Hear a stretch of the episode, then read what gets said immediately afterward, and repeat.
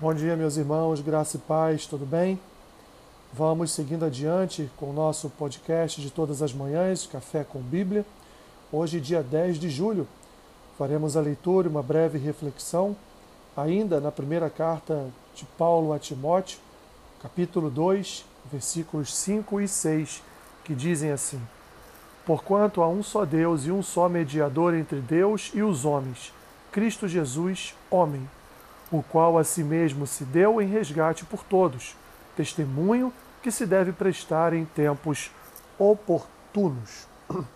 Paulo agora, meus irmãos, na, nessa sequência da sua carta, da sua primeira carta a Timóteo, ele vai trazer a Timóteo a importância da oração, a importância da prática de súplicas, de orações, de intercessões, de ações de graças em favor de todos os homens, Paulo diz a Timóteo que ele, juntamente com a igreja, devem orar a favor de reis, a favor de todos aqueles que se acham investidos de autoridade, para que o povo, para que todos venham a viver uma vida tranquila e mansa, uma vida de piedade e respeito. E Deus se agrada das orações a favor daqueles a quem ele atribuiu autoridade de governo.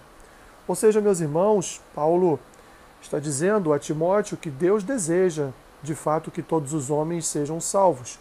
Deus deseja que todos os homens cheguem ao pleno conhecimento da verdade. E qual é a verdade? A verdade é aquela, então, que Paulo vai revelar a Timóteo nos versículos 5 e 6.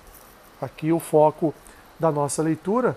E diz para Timóteo: Timóteo, não há nenhum outro nenhum outro ser divino, não há, não há homem, não há governo, não há autoridade que possa ser o mediador entre Deus e os homens.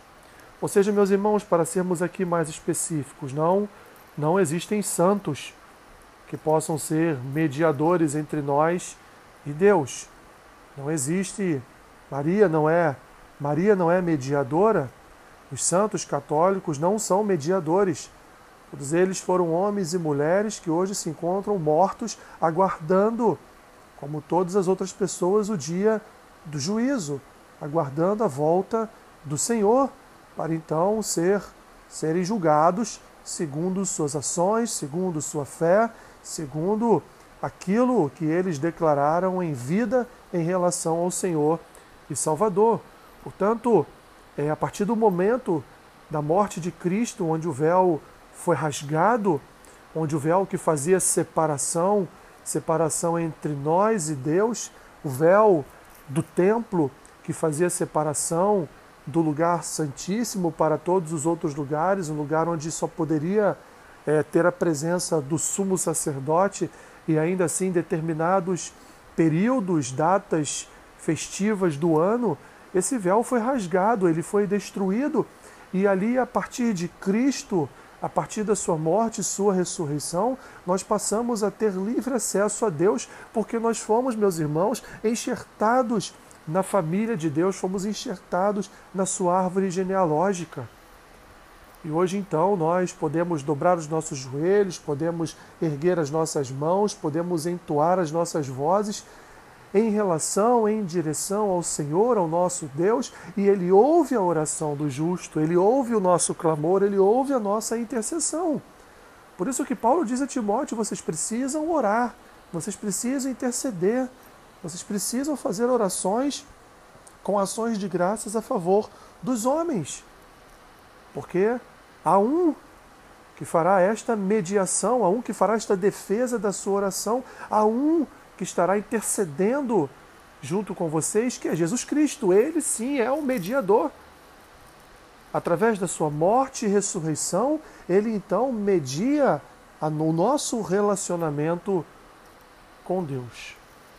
Ele que se entregou para resgatar a todos, ele que deu testemunho, testemunho de salvação para servir para servir de testemunho para muitas e muitas vidas. Paulo vai terminar esta outra parte da sua carta, no versículo 7, dizendo: Para isto fui designado, pregador e apóstolo, afirmo a verdade, não minto, mestre dos gentios na fé e na verdade. Paulo está dizendo a Timóteo: assim como eu fui designado para isso, você também, meu filho, foi designado para pregar a verdade. Você também foi designado para alcançar, pela unção do Espírito, através do Evangelho, o coração daqueles que estão perdidos e levar a eles o conhecimento da salvação. Assim, meus irmãos, aconteceu um dia com cada um de nós. Recebemos também o Evangelho da Graça em nosso coração. E hoje Deus, então, Ele nos impulsiona a orarmos, nos impulsiona a testemunharmos a Sua vida, morte e ressurreição. Senhor, obrigado. Obrigado por tão grande bênção derramada sobre nossas vidas. Abençoe a vida dos meus irmãos no dia de hoje, seja com eles, Senhor, em tudo o que eles precisarem. É o que eu te peço e oro assim, em nome de Jesus. Amém. Que Deus te abençoe rica e abundantemente. Amém.